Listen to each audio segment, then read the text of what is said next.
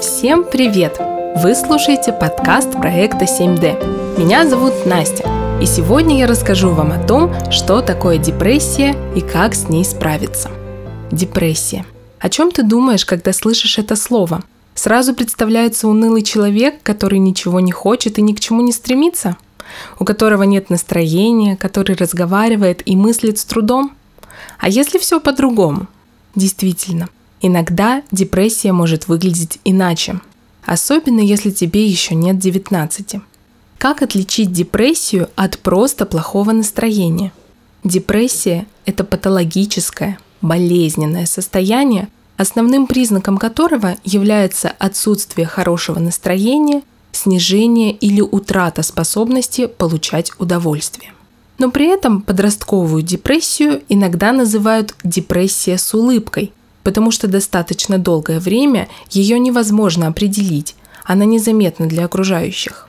Это происходит, потому что у взрослых депрессия возникает, когда в жизни что-то случается, и человек не может это пережить, переварить. Потерю, длительный стресс, трагедию. А у подростков меняется не обстоятельства, а отношение к жизни. Плохое настроение может длиться совсем недолго, часа три, а потом возникнуть повышенная активность. Но успеваемость снизилась, думается как-то медленно, да еще тебя постоянно обвиняют в забывчивости. И вообще скучно жить. Кроме того, проявления депрессии у взрослых и подростков существенно отличаются. Взрослые в состоянии депрессии часто чувствуют печаль, тоску. Подростки – раздражительность и вспышки гнева. Взрослые часто отказываются от еды. У подростков, напротив, наблюдается повышенный аппетит. У взрослых при депрессии бывают апатия и бессонница. Подростки могут спать с утра до вечера. Настроение взрослых подчас пониженное. У подростков настроение меняется в зависимости от внешних обстоятельств. Если что-то обрадовало, то и настроение поднялось. Главная особенность депрессии у молодых людей – это маскировка. Депрессия маскируется под другие проявления. Так как психика в этом возрасте достаточно гибкая, то это способ выйти из депрессии и как-то с ней справиться. Маскировка под болезнь. Удивительным образом эта болезнь проходит в выходные, каникулы и праздники. Утренняя температура тридцать семь и два - тридцать семь и три. Болит в основном горло, кашель, который не проходит неделями, сердце начинает сильно биться или давление скачет. Трудное поведение, как называют его взрослые, тоже способ маскировки. Прогуливает, дерется, связался с плохой компанией, все время гуляет, сидит за компьютером, жалуются родители. Утром совсем плохо, а к вечеру, часов в пять в компании друзей, тебе становится хорошо.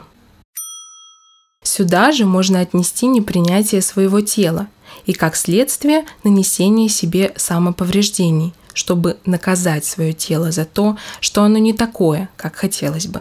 А хочется, как на рекламной картинке в журнале. Многие, чтобы хоть как-то украсить себя, наносят татуировки. Некоторым людям может захотеться сменить пол.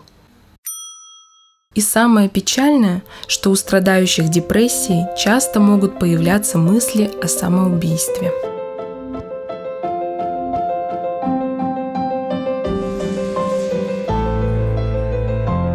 Как же быть? При депрессии стоит обратиться к специалисту. Также нужно понимать, что любые, даже негативные эмоции и чувства со временем пройдут. Это временное явление. Если на данный момент ситуация кажется безвыходной, то завтра на нее можно будет посмотреть другими глазами. И ни в коем случае нельзя оставаться одному со своими мыслями. Уж тем более, если даже невзначай промелькнула мысль о самоубийстве. В таком случае нужно немедленно обратиться за помощью к взрослому, которому ты доверяешь – учитель или школьный психолог. Мы разобрались, что в основе депрессии лежит сниженное настроение, а наше настроение зависит от наших мыслей. Библия говорит, что каковы мысли в душе его, то есть человека, таков и он. Книга Притчи, двадцать третья глава, седьмой стих. О чем человек думает, влияет на то, что он чувствует. Практикуй позитивное мышление. Неважно, сколько тебе лет. Негативные мысли ведут к депрессивному состоянию. Оцени свои мысли. Каких больше? Хороших или плохих? Позитивных или негативных? Если ты склонен к негативному мышлению, то замени отрицательные мысли положительными. Даже из очень плохой ситуации можно извлечь положительный опыт. Например, попугай в клетке закрыт, ограничен в своей свободе, но с другой стороны он защищен, его не съест кошка. В любой ситуации можно найти позитив. Бывает, что со своими мыслями справиться очень тяжело. Когда тебе плохо, помолись. Расскажи о своих чувствах Богу. Не думай, что Он тебя не слышит или не замечает. Попроси Его помочь. И хотя Его ответ иногда приходит не так или не тогда, когда мы хотим, без помощи ты не останешься. А ты знаешь, что даже питание может помочь справиться с депрессией. Только сладости, фастфуды и прочая вредная еда вряд ли помогут. При депрессии нужно выбирать правильное питание. Известно, что депрессия возникает из-за химического дисбаланса между нейронами, а правильное питание помогает восстановить этот баланс. Что же положить в продуктовую тележку в супермаркете, чтобы хандра прошла?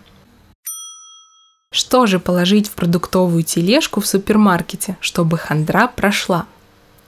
Продукты, богатые триптофаном. Триптофан – важнейшая аминокислота. Она входит в состав белков, которые мы получаем с пищей и из которых состоит наше тело. Количество триптофана в потребляемой пище влияет на уровень серотонина в мозге.